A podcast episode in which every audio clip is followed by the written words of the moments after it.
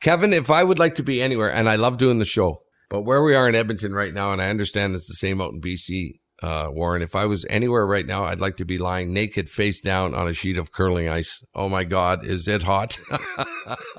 it is so freaking hot here, Kevin. It's a hundred.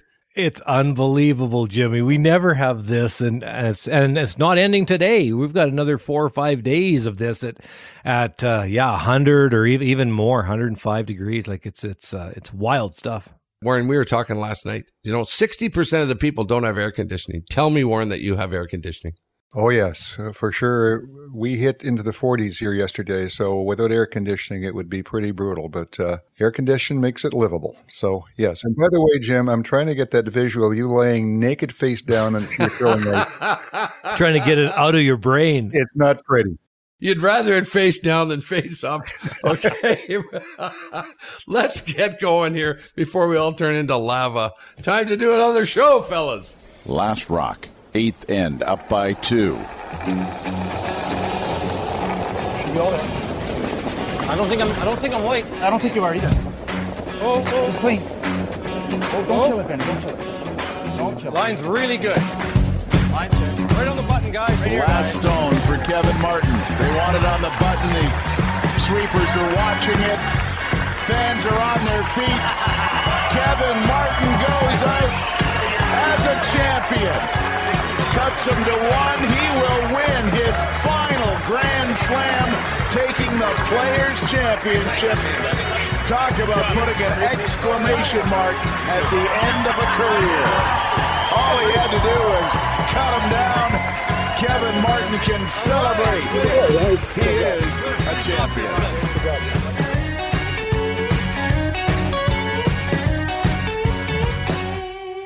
Okay, on the show today, boys. Uh, this is our our uh, last show actually for a few weeks. Don't panic. We're just taking a few weeks off for the summer, like lots of people, and then we'll be back. We want to talk about a couple emails that we haven't gotten to over the last little while. Uh, we thank everybody for those. The Tam Heather Curling Club, Warren, a real interesting thing because we've talked about this many times on the show about funding, the exorbitant cost to run a curling club. And this club in Toronto has received about two and a half million bucks from the from the government, and everyone's going, well, can we get a piece of that? Also, second on the agenda, the World Mixed Curling has been cancelled. Uh, and not because of COVID. And Kev, you've got a great guest that you've lined up. Tell us about Pete Steski. Yeah, Pete Steski, him and I go back a long, long way. He works for Raymond James as an investment advisor, very intelligent individual and uh, quite a character. He's the MC of the Grand Slam of Curling events. So when uh, you hear the person on the ice, that's Pete Steski, and, and he was part of the uh, the 18 teams, the Grand Slam group back in the early 2000s that uh, did what had to be done to improve the game, and he was actually uh, one of the vice presidents on our original Players Association board, and he's the one who's trying to get the Players Association back standing again. So terrific guest. Uh, if you'd like to email us, do it at insidecurling at gmail.com. Check out Twitter at Curling Inside, Facebook at Inside Curling, and we're on Instagram at Inside Curling Podcast. So let's talk about the first thing, Warren. Uh, this club in Toronto, the Tam Heather Curling Club, is going to receive, it looks like here, $2.6 million of support from the federal, provincial governments and the city of Toronto. Uh, that sounds like a breakthrough thing, Warren.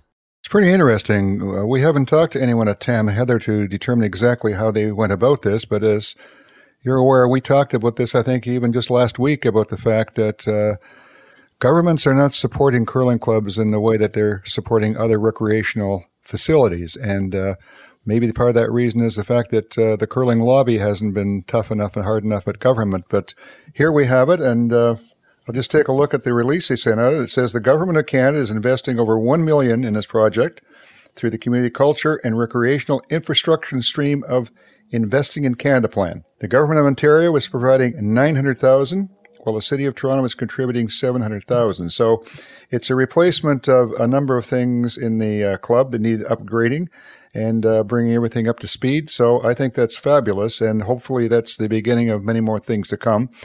And again, I think it's going to be dependent very largely on the lobby that uh, the curling groups are able to pull together. And I think this is going to be one of the functions of a provincial association. They represent all the clubs in that province, and uh, pitches to government, particularly provincial and civic, uh, should come as a unified front. And I think this might be a good start in Ontario, maybe right across Canada, for people to say, hey, look what happened here, and uh, we need something similar to take place. How do we go about it? Kev, you said a, a bunch of shows back that one of the problems is the utilities, the exorbitant cost that they get no breaks during the off season. And I think you guys were lobbying one of the utility companies here, Kev, at one time. Yeah, with uh, with Bob Popel. Uh, he came on our show from the Thistle Curling Club in Edmonton, actually, and and of course that that's a big wheel that turns extremely slow.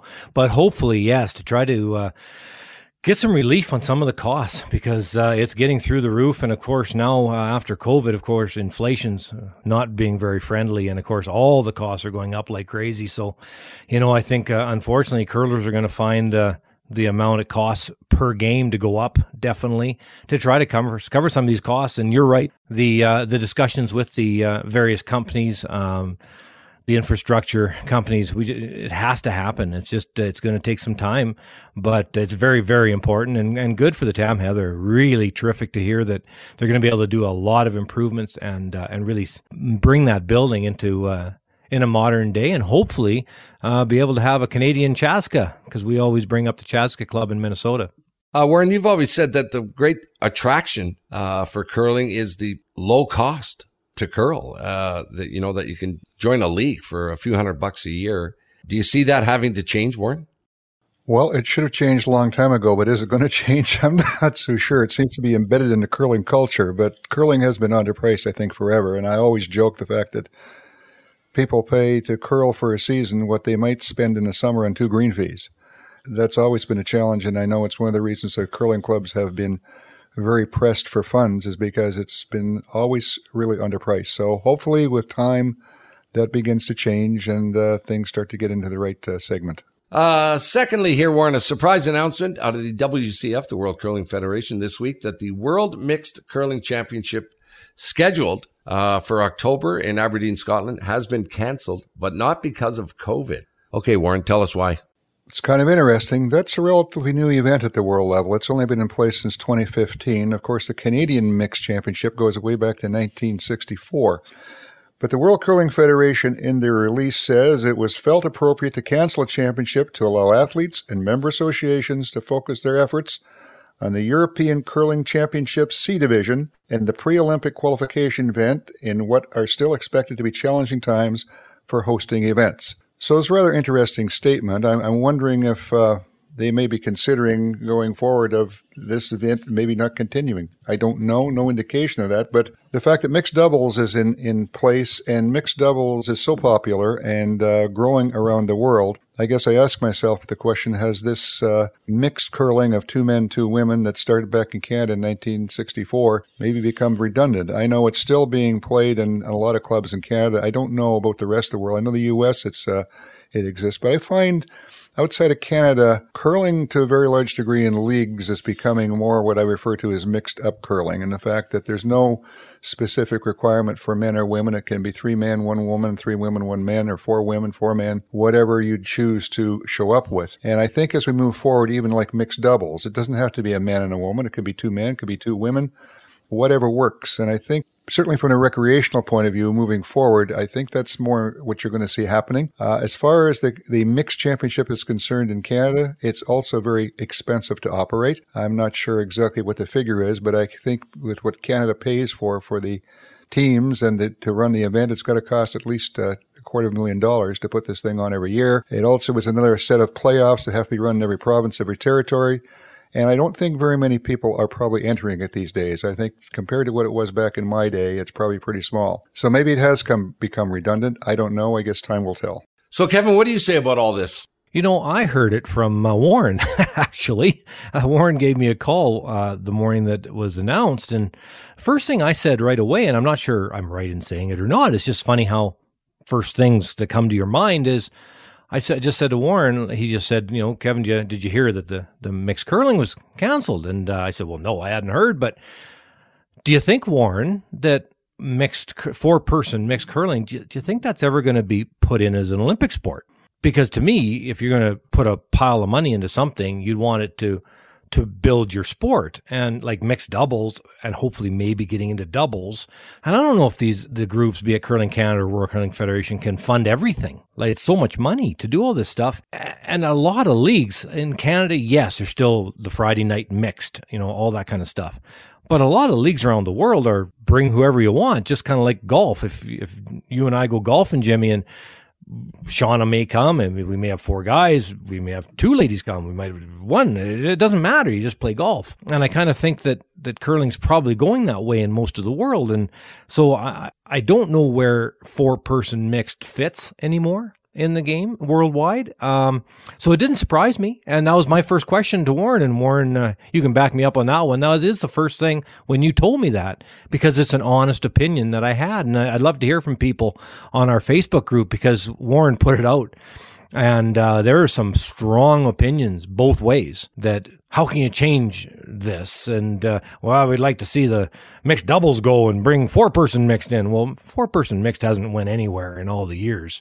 Mixed doubles has and is really growing like crazy. So. Uh, I think that's pretty interesting to hear that. You know, one other thing, Jimmy, I just want to let everybody know that uh, Curling Canada has just announced the 2022 Continental Cup uh, going to Fredericton. Um, that's an interesting location for uh, for a Continental Cup.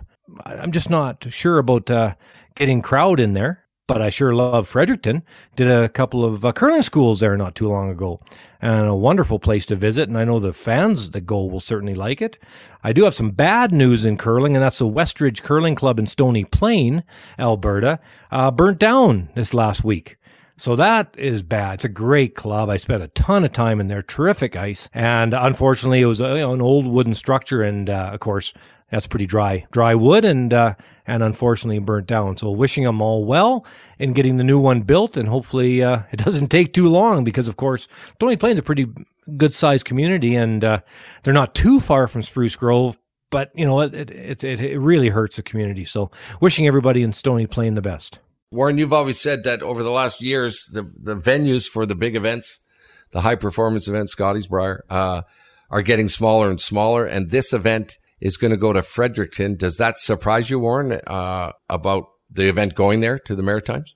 Well, they're going into a smaller building, which uh, I certainly get that. I mean, the Continental Cup is probably at the point today where a 2,500, 3,000 seat building is going to be adequate. But uh, Continental Cup is an interesting event. We start, started back in 2001, and we were very careful with where we placed that uh, event for about uh, probably I would guess probably about 15 years. It was never run outside of Western Canada. It was put into smaller areas where we knew curling was strong and could support it. It was never taken into a bigger building, and I don't think it was taken uh, east of Manitoba until probably about 20- 16, I believe. It was taken into London, Ontario. Maybe it was 2018. Anyways, in that area somewhere. And so this will be only the second time, I believe, or maybe third time it's been taken east of Manitoba and the first time in Atlantic Canada. So it'll be rather interesting to see how Fredericton supports it. Fredericton has normally supported events held in that city uh, pretty well. But the Continental Cup, like most of the season Champions events, are at the point where people don't travel much for those events anymore, and it's got to be pretty much supported by the local area. So it'll be interesting to see uh, how that all works out. And let's face it, curling's a grassroots sport, so uh, that sounds like it might be a perfect spot uh, to have it. Um, seeing as this is our last show of the season, uh, we thought we'd touch base on what has probably been the two hottest topics over the weeks. We get a lot of response about this, and that is the future structure of the Scotties and the Brier, and what's going to happen with the uh, game. Will it be eight ends uh, or ten? What about the amount of teams? What should the format be? Different pools, all that stuff. Uh, Kevin, why don't you kick it off for us? Well, with the length of game, I think uh, Silvana Tirinzoni said it really, really well. A few weeks ago, we had Silvana on the show, and she's a huge baseball fan. And I asked her if she's still watching a lot of ball. And her answer was, uh, she still loves ball, but I don't have time to watch three and a half hour MLB games. Interesting comment. Really interesting from a person who loves baseball. And you know what? That's that's the way a lot of people look at curling now with the 10 in game. It's three hours, three hours and 15. With an extra end, you can get up to three and a half hours. It's just, it's just simply too long. It is too long for modern day. Young people are not going to pay attention to it. We have to go to eight ends. and that's just strictly for the health of our, our game. As cable numbers, of course, continue to, to drop because less and less people watch cable TV. That's just just the way it is. And more things are going to be streamed. You need uh, a highlight package. Um, that's how a lot of the young people watch their particular sport that they love. Is they watch the highlight packages from all over the world and in whatever sport it is. And that's what we need in our sport is uh, quick, concise games. Promote the players big time so that uh, young people want to watch the highlights of their favorite teams. Uh, Warren, all the guests we've had on high performance guys, uh, you know, from Kennedy to Gushue and many, many others. Uh, almost all those guys say, okay, we, we maybe got to drop the game to 10 ends, but not all of them, Warren, uh, are convinced that we should drop the provincial boundaries. They're kind of ambivalent about it. And, uh, what do you think is going to happen, Warren, uh, going forward with the Brier and the Scotties next year? man, we've tossed this one around this year, and the opinions on it seem they're, they're divided. And I think it's to some degree by age. The older viewers, listeners don't want anything changed. The younger ones see the need to make the adjustments. So last year, with the COVID situation, Curling Canada increased the link, the number of teams in both the events to 18 which uh, I felt worked out not too bad. It was moderately successful from that from that point of view because you brought three more top te- or two more top teams into the event. From my point of view, I think maybe the compromise going forward would be to increase the, the number of teams to 20, and that would be bringing the top six teams off the Canadian team ranking system and eliminate Team Canada, run two 10 team round robins uh, with uh, probably a page playoff because now those round robins would be very competitive. Out of 10 teams in each one, you're going to have six that are going to be very competitive, fighting for two spots. So the round robin aspect could be pretty entertaining. Um, that's what I would I would do at this point in time if I was them. Uh, what are they going to do? I know they're talking about it. I know in some cases there's discussion they're going to go back to 16 teams. There's others that feel they want to take leave it at 18, but I'm not sure if anybody's talking about 20. So to me, that would be the compromise at this point in time would be go to the 20 teams. I think the other thing they should really consider doing is to eliminate the residency rule. From a Curling Canada point of view, simply say, we don't have a residency rule. However, if your province or territory feels you require a residency rule, then you can incorporate one as you see fit. And I think that, again, would begin to resolve a lot of issues, uh, particularly in provinces that now I do know some of them don't really like this whole residency thing to start with, and it would give the option. And then from a player point of view, you could clearly decide where you want to be. Do you want to be in a province that doesn't have any residency, or you want to stick with the province where you're going to be restricted? Uh, the World Men's and Women's Championship went to 14 teams this season from 13. Will the WCF stay with 14 or do you think things will go back to 13? Also, the World Mixed Doubles was restricted to 20 nations for the first time and an indication given that possibly an A and B pool system will be set up going forward where a couple of nations a year will go up and two go down like a relegation thing. Uh, how's this all going to unfold? I'm not sure if anything's going to change quickly, but I, I do believe that the world will go from 14 back to 13. But I think with what's happened with mixed doubles, that I do believe they are they are looking seriously at going at a at a pool system.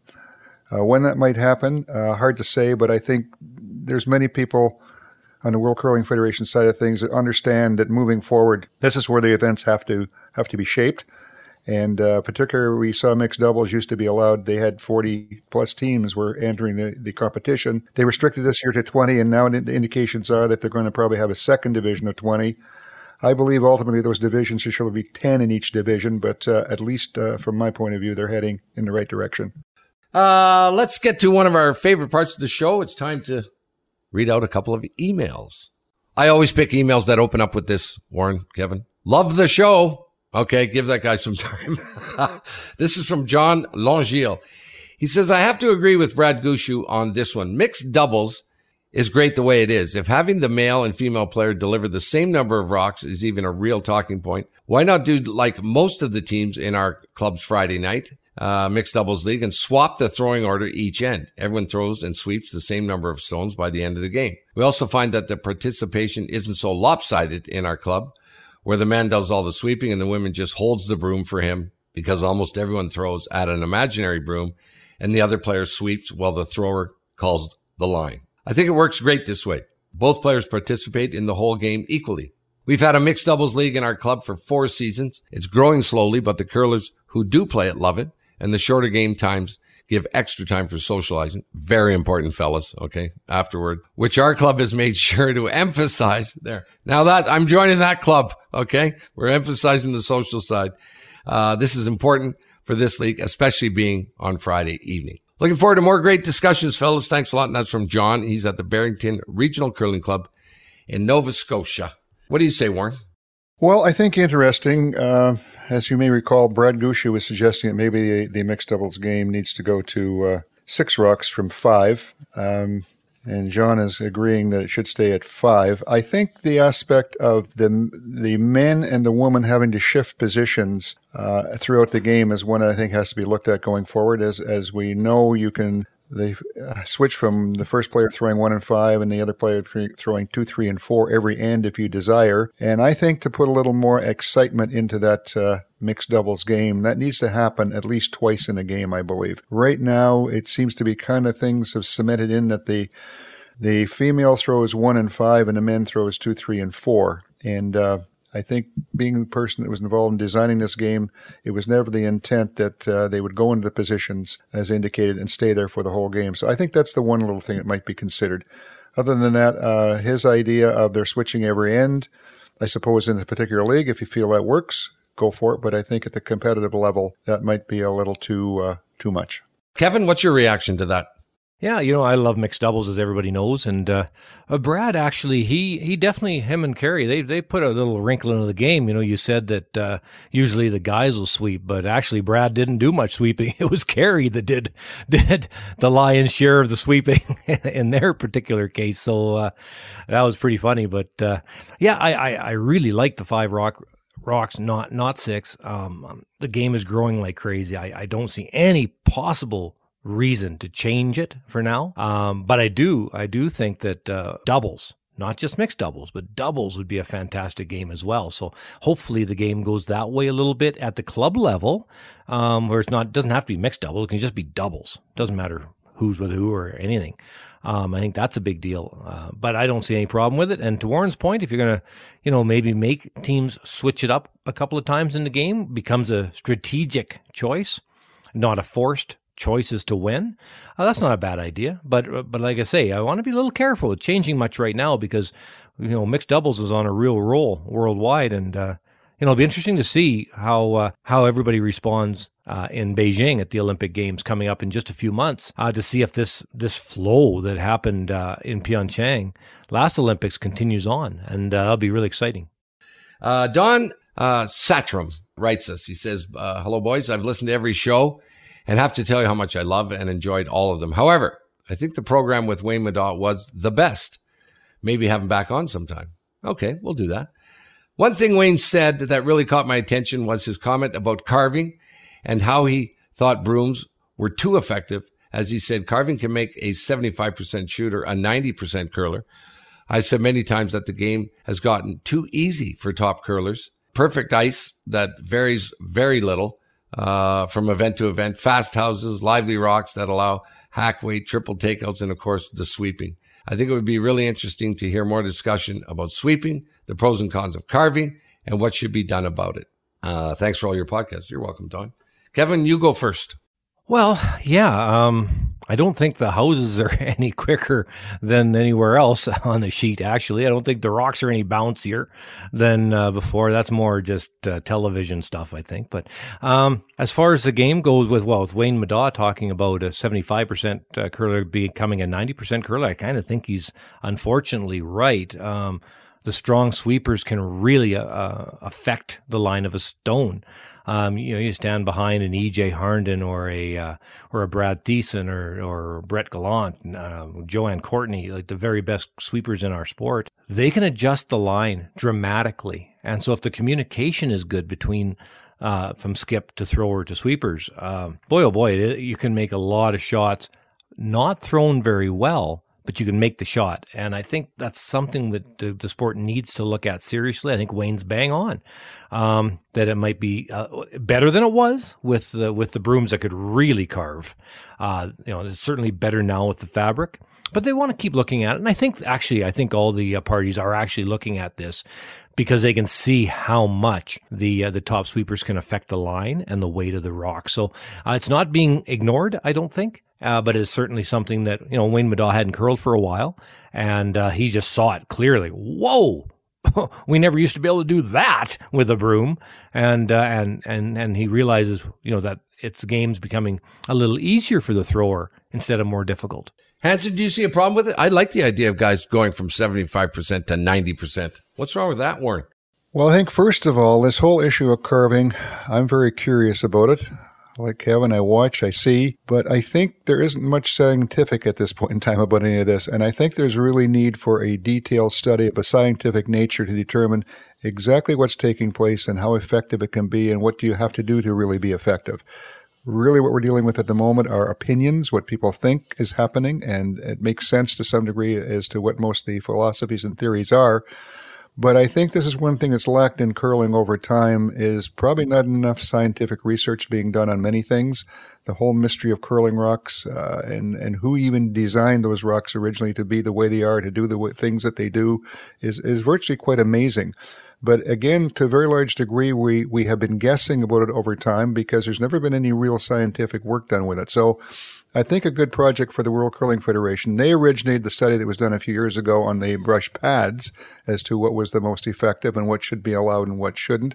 And I think it would be a good investment to be able to do a scientific study on this whole aspect of scratching and carving and exactly what is taking place and how can you be more effective and how can you be uh, when what happens if you're less effective because it's uh, becoming a big part of the sport and i guess we have to decide as well do we want this to be able to be part of the sport i think that's another question that still really hasn't been answered do you think kevin well, yeah, it is. It is. It's a matter of deciding if uh, if you want that golf ball to go 430 yards, if you want it to go 310 or 260.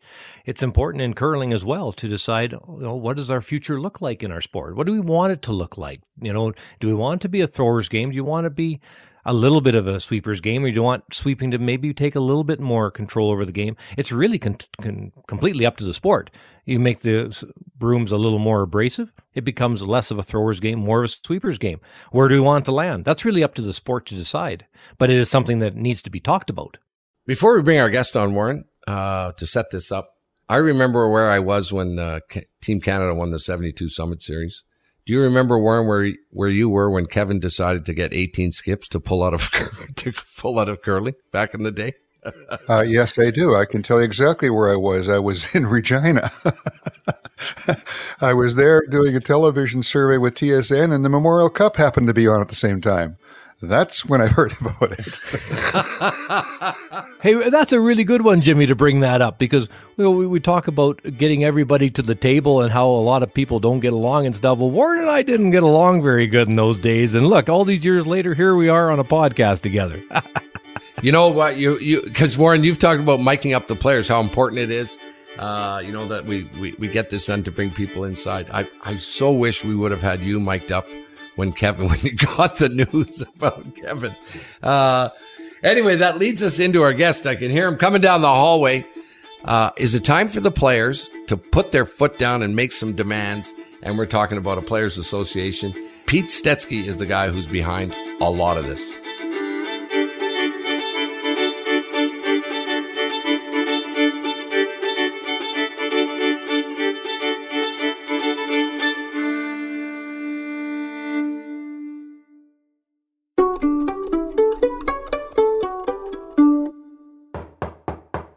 You know, in our early interviews when we were started inside curling, uh, with a lot of the people we had on, they were talking all of them about, uh, they got to get a players association back up and going. And of course, you heard at the top of the show, that's going to be our guy, Pete Steski. And we better get to him before he melts. Uh, how are you, Pete? I'm a little hot. It's pretty warm today in Toronto, but I'm hiding hiding inside in some AC, so I'm going to live. You played in a golf tournament. Did you tell me it was almost seven hours to play golf? Yeah, we played in eighths, and because it rained the day before, there were no carts. So we were out there for nearly seven hours, and our play showed it. It was a tough day. You just got to quit, Pete. You just got to walk off. That's what you do. That's that's what I that's what I do when it gets too long. You know, when you get older, you're supposed to get smarter, but there's no evidence of that with me so far. that didn't happen. Well, fill, fill us in, Pete. Uh, you, you, were one of the breakaway guys with uh, Kevin, and uh, the Players Association is something that everyone's always talked about. You're the guy who's going to uh, be very involved in that. Tell tell us where you're at with it right now. I mean, it's still very preliminary. I think when we did it back in 01, it was easier. The, back then, was, we didn't have many international teams. I think all 18 teams that signed up for the slams were all Canadian and the women weren't a part of it. Where now, obviously, the women are a huge part of the game and international, the, the way the game has grown. So it's a little bit more complicated in terms of trying to organize it. And there's so many different needs now. Before it was sort of just a battle with Curling Canada, where now, because it's international, you know, there's the curling tour involved, uh, WCF, the slams. So yeah, there's a lot of different moving parts. So it's going to take some time to get organized for sure. Why are you doing it, uh, Pete? And what, what's the main thing that the players want to get out of this? I mean, there's a lot of things. Um, something, you know, everyone goes back to in Canada, the uniform issue at the Brier and the Scotties, where the players have zero control over their uniform. So they've had their sponsors all year, and then you show up to the Brier or the Scotties, and you're not allowed to wear any of your corporate support. That was always sort of a, an issue, and it continues to be. But I would say now, um, we need to get control of certain things or at least be involved in certain decisions uh, the players do so the rankings is a huge issue because that gets you into certain events all over the world um, so we need to make sure that the rankings they're proper they're accurate they're up to date the players are looking at uh, going a different direction in terms of the tour, something that they would have more control over and it would be far more transparent um, scheduling. Like you look, it's bizarre. We're talking about the heats. Like when I curled, you'd usually start sometime around the middle of October. Now events start as early as August when it's still, you know, 90 degrees outside. But then when it's actually cold and freezing in Canada and you should be indoors curling, there's nothing to play in because it takes about four weeks to run the schedule of the provincial and territorial playdowns where we need to get control of the schedule better. If we could run one weekend where the men's and women's all play off to go to the nationals, then that frees up three more weeks to have other events for the curlers to play in at all levels. Because when you think about it, if you're not going to the Brier or the Scotties, your season now could be over by February 1st. So if we could free up the schedule, we could maybe extend the tour season into the new year, which is something that doesn't really happen very much anymore other than the slams. Well, I'd like to get into these a little bit deeper, Pete, if we could. Um, so, right now, um, if there's a change to be made with how teams accumulate points depending on what event they're in, who's the decider? Like, I don't know of any player that's sort of involved in that. Are there some? To the best of my knowledge, uh, Gerry Geurts is still uh, he's got a ranking system going, but then there's uh, the gentleman from Switzerland who runs the quote unquote runs the World Curling Tour. Armin, he's got his own. I'm not too confident in his because last year the highest ranked Canadian team in the men's at one point was Gushue at six, just behind the Italian team and the team from the Netherlands. So I'm not sure those are overly accurate. Well, we, we you got to be careful here, Pete. You're saying that if Gushue were put in a, was it a, a, a, Netherlands team and a and an Italian team? If you put him in a best of three, you think Gushue might win? I think he'd score for sure. I mean, so you mentioned the uh, players. The, the Curling Canada and the World Curling Federation have a, a uh, called Players Council. Yeah. I'd like to get into that a bit because, uh, like, I just don't know what that means. Um, I don't think any players ever have a chance to actually be elected into that players' council. It sounds to me more like uh, uh, the fox in the hen house. You, uh, you know, you bring in somebody that's a yes person and they call it a players person. Yeah, I don't know enough about that, but I know there's been not nearly enough traction on any of the issues that we're talking about. Even the another one that really stands out. I mean, we're pretty focused on Canada right now, where the, the Players Association would involve teams from all over the world. But a Canadian issue again would be I don't know. I don't want to single anybody out, but should we be running a Canadian Women's Championship?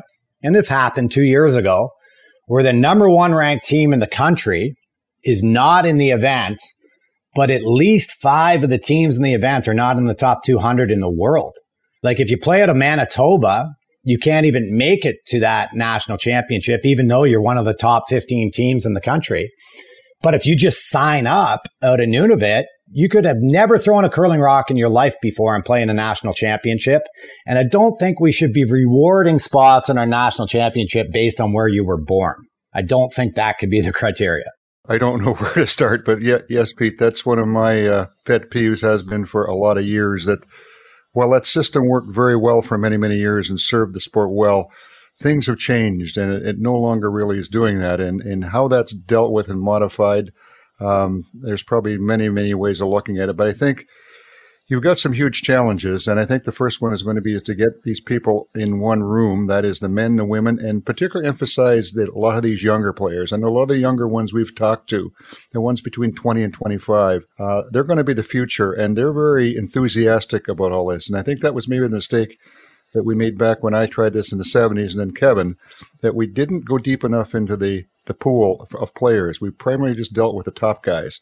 And I think the top guys are getting near the end of their careers and they're maybe not quite as enthusiastic about some of these changes as the younger ones might be. So I think that's one thing you've got to do. But I, I think uh, you've got the World Curling Federation, Curling Canada, and the Slam are certainly three parties that are very much in the picture that I think with they, they really need to get everything the same page. Um, and I, I guess from your point of view, it starts with Curling Canada. Maybe that's where the first discussions start. But there's so many things. I mean, I think as we've talked about, uh, you've mentioned, I think uniforms, big issue. Some of these players have eight uniforms in the course of the year. It needs to be standardized. The whole cresting issue needs to be the same for the Curling Canada, for the World Curling Federation, and the Slam. It needs to be some resolve on how all that can be made work. Rules, rules enforcement. And as we already have been talking, data uh, huge uh, issue. The issue of tier one and tier two, uh, that there needs to be probably definite divisions set up uh, as far as how that whole thing falls in place. And uh, it's massive. And I think the, the biggest stumbling block right now that you're facing is this sport of curling has been looked at forever as curling. And everybody's kind of lumped into the same pool here. And we have evolved to the point that there's a very distinct difference between the players at the top end of the game and the players playing maybe in the middle and those playing recreationally. And there has to be an appreciation, I think, by all the people involved that uh, it has to be addressed differently. And I think my advice would be I think you've got to, first of all, you got to get these players together and in agreement to moving something forward. And then uh, and maybe your first starts is with Curling Canada, trying to begin to get uh, their ear in some of the stuff. And then you got to bring in a WCF and then, uh, and then probably Sportsnet. But what is your game plan as far as how you're going to attack all this? Do you have anything sort of as a step one, step two, step three idea, or are you still just trying to figure that out?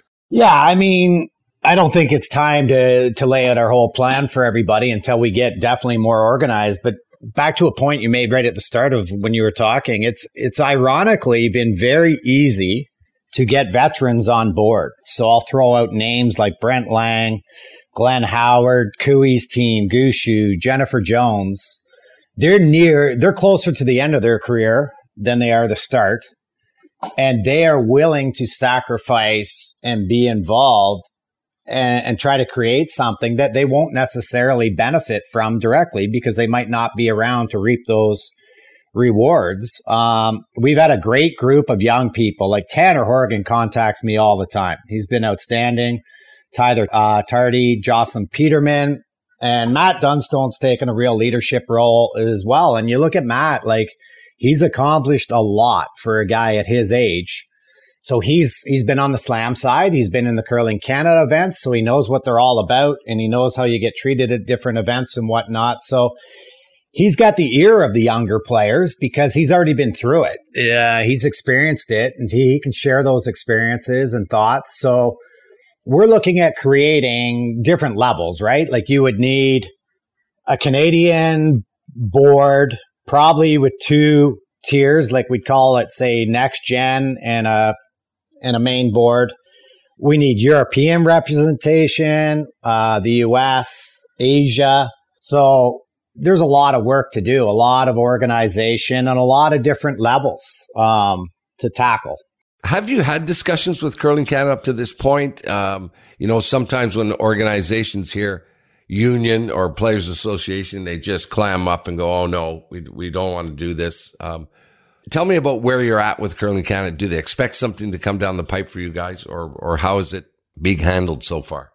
We've had open lines of communication with them. I've spoke with Katherine Henderson a few times and uh, Nolan. I mean, I'm buddies with Nolan, so we talk about other stuff as well. But we've definitely talked about this. But um, for now, like it's it's not even an us versus. That's what one thing I'd like to change. I think the first go around, it was very clear that it was the players versus curling Canada.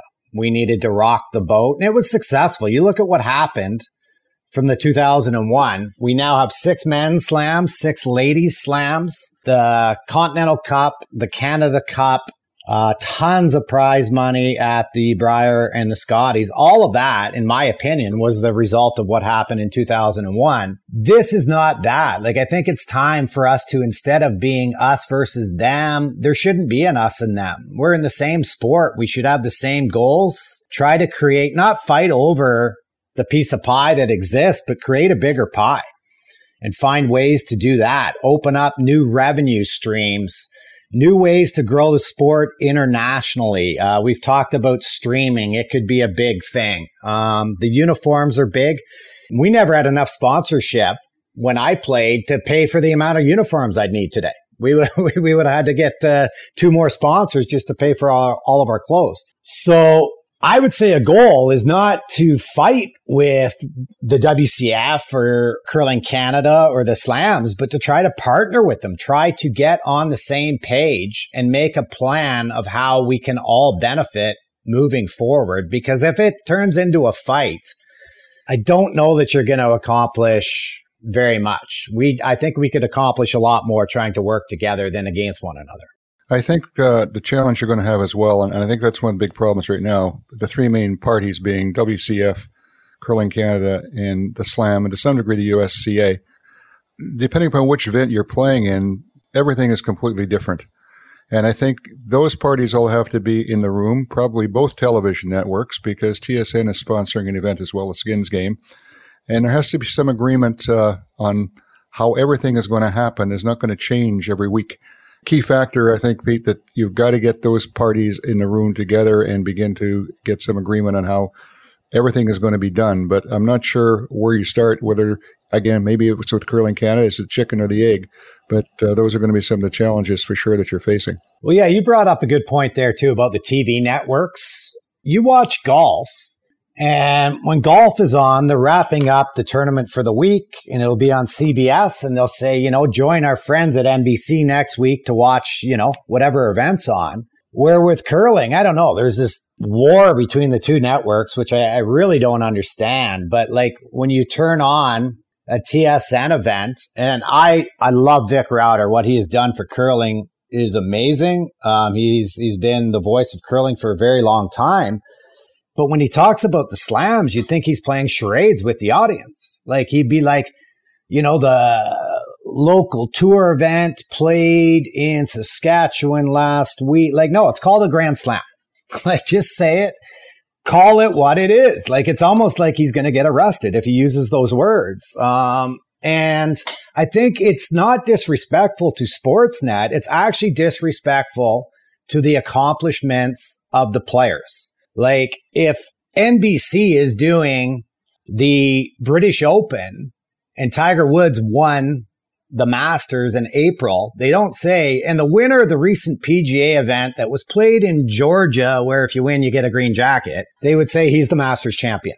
We need to work together. Um, I would love to see these networks get in a room because again, if we can make a bigger piece of pie for everybody to share, that makes sense to me. Just trying to fight over the crumbs that exist right now doesn't. So I don't know where that started. I do believe like there is maybe they don't like each other too much. I'm not sure. I'm not part of that's way above my pay grade. But it'd be nice to see the networks work together and all the associations work together and the players have to be a part of that. All these decisions get made for the players, but the players have no input. Jennifer Jones found out this year over Twitter that she qualified for the Olympic trials. That's ridiculous. Yeah, and I think the friction within the networks goes back to the 2001 situation. And you're right, it should have been over long ago. And I believe even when I was still within the Curling Canada ranks as far back as 2009, 2010, I was suggesting then uh, we need to start to have TSN and Sportsnet in the same room because there was a battle here. It's over. We now know where things are going to go, and we all need to get on the same page. But I think that that hasn't happened, and uh, it still exists. So that's the first thing I think that probably needs to be wiped out. Yeah, it'd be great because both networks do a great job. I mean, they produce it a little differently, but both TV shows are great. Obviously, the numbers are good, but it'd be nice to see them work together instead of against each other. Uh, give me a sense. I, I, know you said you've had communications with them. It, so, it sounds like it's pre- preliminary, like you said. If you talk about cresting, for example, and sponsorship, and and that seems to be a sticking point, right? That that you're sort of forced to wear certain crests and and and forced not to be allowed to wear other ones. What happens if that comes to a head, Pete? And and you guys go in and say, look, at this has got to change. Is there going to be an or else with that? I mean, it's way too early to know um, again, like I've had some talks, but I, I mean, I respect Katherine when we spoke. She doesn't want me to talk about what we've talked about, so I won't. Um, but yeah, that, that will be a, a major point of negotiation, I think, in terms of the Canadian teams. I think that would be a very big issue. At the WCF, I think the they're a little more relaxed, but not totally relaxed on the cresting. And again, like to the point you guys have brought up already, like I don't even know. I'm involved in the sport. I follow it pretty closely. And like week to week, I wouldn't even know what uniform to show up with. And where it makes it very tough is it's hard enough to get money in this game. But now I go and meet with Starbucks is going to sponsor me and they're jacked and they're going to be on my like uh, right chest is going to be their spot. But then I have to tell them, well, but for this event, you're on my ankle. For this one, we might get you on our broom bag. The other one, I got to put a fake tattoo on my arm with a coffee cup to show you're a sponsor. Like it, it just needs to be one uniform and the amount of money that could flow in corporately to the sport for the players would be huge. But it's got to be tough. Like there's guys out there and women out there that are amazing at selling the sponsorship. Ben Hebert's probably as good as anybody. I would love to see what his package looks like because it's got to be six different chapters of a book, depending on which event he's trying to sell. Pete, that is an incredibly difficult thing trying to, in the boardroom, explain to the person at the other side of the table who really honestly loves curling and wants to sponsor the team that's sitting across from them. But they need to take it to their board to say X amount of dollars is a good idea because of this. It is such a difficult thing when you go through the schedule and you start, okay, here's where we're curling. Oh, well, there's no TV in that one, but there's some streaming. Uh, that one's televised on this channel, but I can only wear your your logo on the your left arm. And then you go through the entire year. Well, if you can keep the person sitting there, it's amazing because in a lot of cases the title sponsor wants you to wear their colors. Depending on whatever company it is, they want the uniform to be that color and the broom. But of course, depending on the event, in the Canada Cup, for example, you, you're given. And it's even worse sometimes when the main competitor of your sponsor's color that's the jacket you're given. So now some company that the, the major competitor, there's two worldwide battle, and your color say it's a bright orange. Well, the other color's green. And here you are for the Canada Cup. Here, wear the green one. yeah. And the CEO, of course, of your company is going, What the hell? I, I, this is, I, you can't wear that. Well, I have to. I, otherwise, I won't get. To, yeah. So there's all kinds of things when you meet in the boardroom level.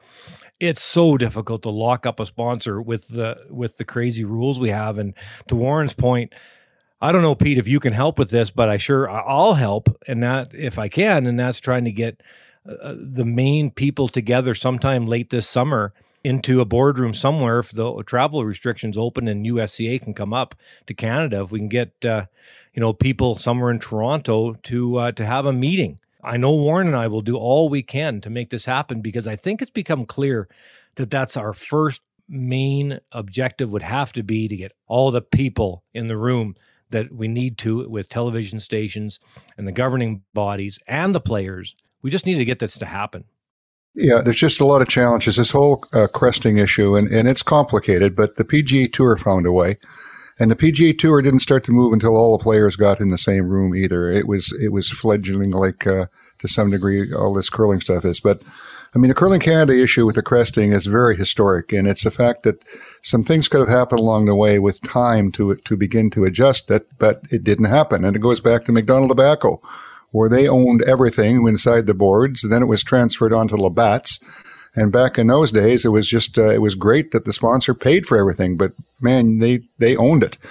And then along came the season of champions, and to get that thing up and running, uh, it took a lot of difficulties. And one of the things that was done was exclusivity was given to the sponsors. That again, they they owned everything, and there was an opportunity around 2003, 2004 to have begin to adjust that. But everything was rolling fine as far as uh, people were concerned, and nobody wanted to take it on. And then things started to go in a little different direction. And now um, we've reached a point where it's going to be a challenge for them to to meet those uh, changes, but the, the, changes are going to have to come. And uh, I think it's going to take some uh, discussion and some understanding. But uh, and this whole cresting thing, uh, we've got to get at least close to having World Curling Federation slam Curling Canada, and the USCA because they're in the in the mix as well on the same page. Yeah, hundred percent. I mean, uh, where it's tough is there's events where you know, like Team Jones, Team Carruthers, or Team McEwen have showed up to an event. Not only do they not get to wear their own sponsor, but they have to wear the direct competitor of their sponsor. Like that's insane. Tiger Woods, if he's sponsored by Mercedes, is not showing up to the BMW Classic and putting BMW on his golf bag. That is not happening. And it can't happen. Um, they already get commercials. They get, uh, you know, on the ice. They get on the boards, whatever they want.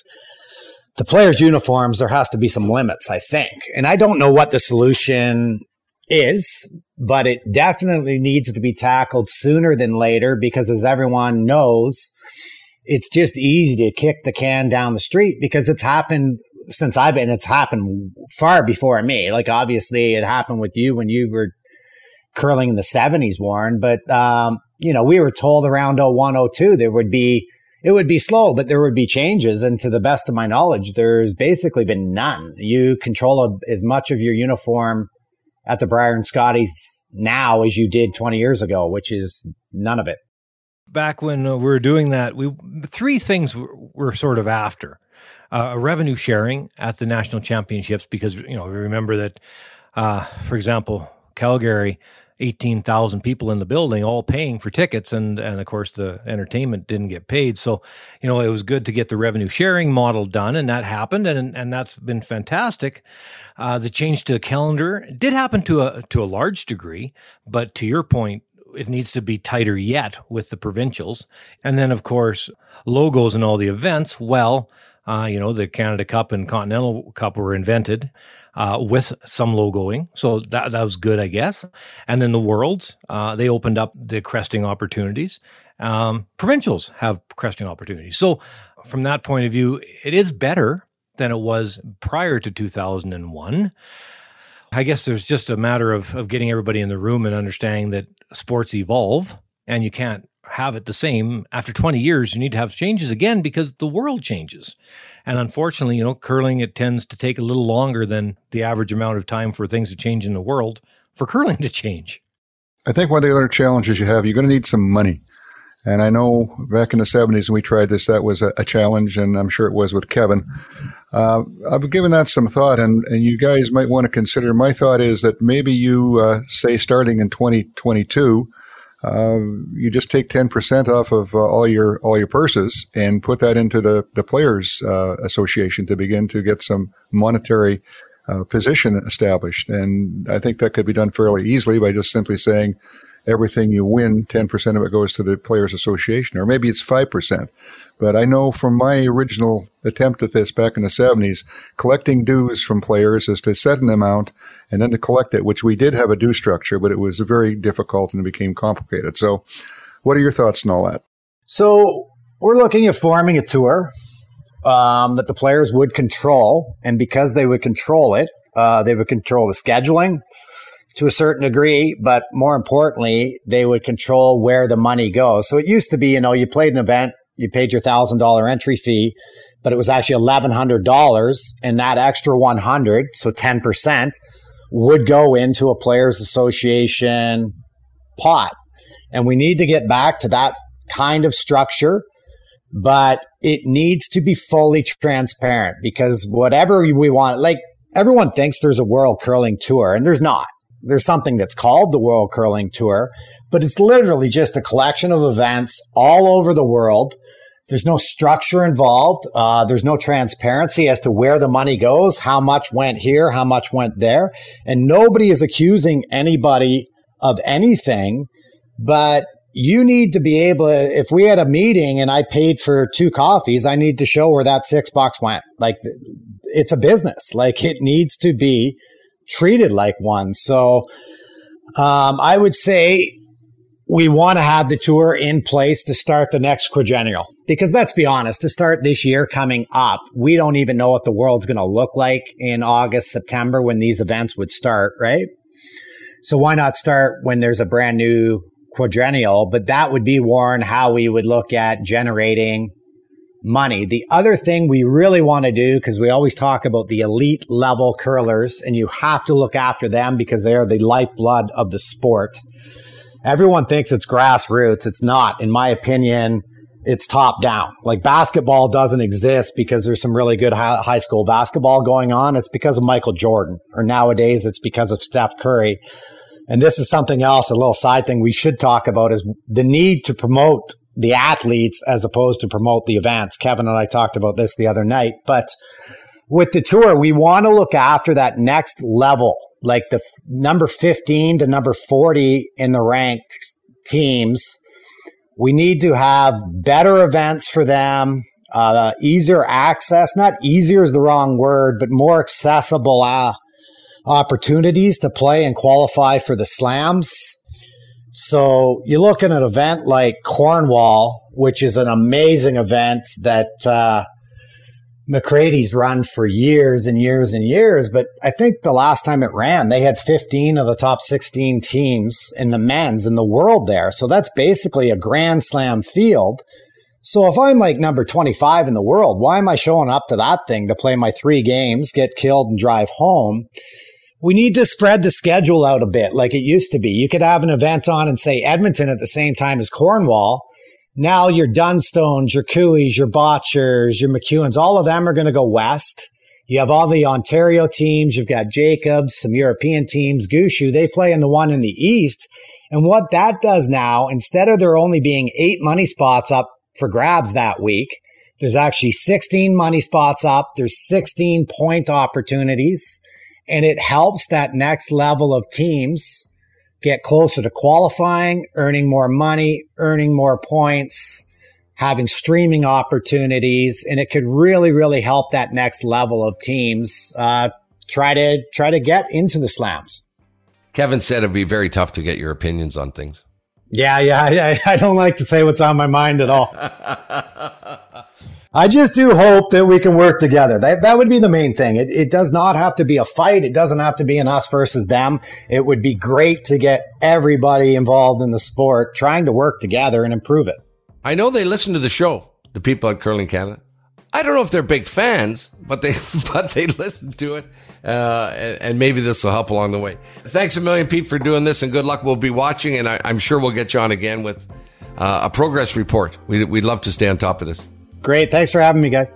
See you later, Pete. Hey, thanks a lot, Pete. Do you ever sound like Moulding? I can't get over how much you sound like Darren Moulding. Thank God I don't uh, look like him. Yeah. And I'd say that if Darren was on the call, actually, because he's a beauty. yeah. Neither one of you is flattered if they said you look alike, right? exactly. We everybody loses. uh, that's funny.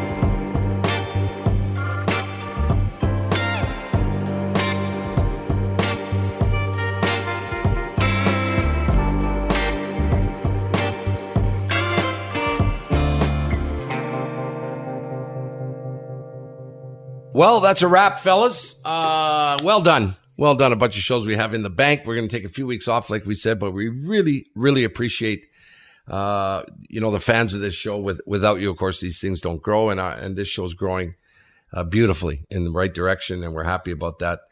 Uh, Inside Curling, we're reaching out to curling clubs all over the world and inviting you to contact us and ask to set up a Zoom call. We've done several of these. Uh, Kevin and Warren are there to discuss anything you like. They field questions. Uh, it's really, really good, and the clubs love it. Uh, keep in mind, we're doing this on a limited basis, so let us know early, uh, and we'll set it up with your club. Uh, thanks a lot to everyone involved, including all the guys at Sportsnet. Thank you, Warren and Jonathan Brazo, uh, who've, who've done the production of this, mixed and sounded by Andrew. Thank you very much, and hosted by, of course, Kevin Martin and Warren and myself. Uh, also, uh, Amo, who's been the guy we've, our go-to guy at Sportsnet, and he's a new dad. We talked to him yesterday. He said, how's it going? He went, pretty good. five or six, five or six hours of sleep. Uh, boy, I remember those days. Uh, we also want to extend a big thank you to Rod Paulson and his company, In-House Strategies, for all the great work on Facebook and, uh, in our Facebook group. So thanks a lot to everyone. Enjoy the, uh, enjoy the month of July. Uh, if you want to keep emailing us for sure, insidecurling at gmail.com. And we're on Twitter, Facebook, and Instagram. Uh, you can check us out there. Warren, what are you doing for the next three, four weeks? Oh, preparing for the fall shows, Jim. I knew he'd say that, Kevin. Isn't it embarrassing how hard this guy works? I'm working hard to try to get the book I've written out in November. Right on. Good. Sticks and stones, right? That's it, yes. We'll look forward to that. Kevin, what are you going to do? I hopefully will get to play a little bit of golf in the next month and uh, hang out with uh, the grandkids and uh, and have a little bit of fun. Lovely. Uh, and stay cool, everybody. You never say that in Edmonton. You always ever heard stay warm. but uh, we got the heat wave going. Enjoy your uh, July, everyone, and we'll talk to you again in a few weeks. Take it easy, fellas. Thanks, Jimmy. Thanks, Jim.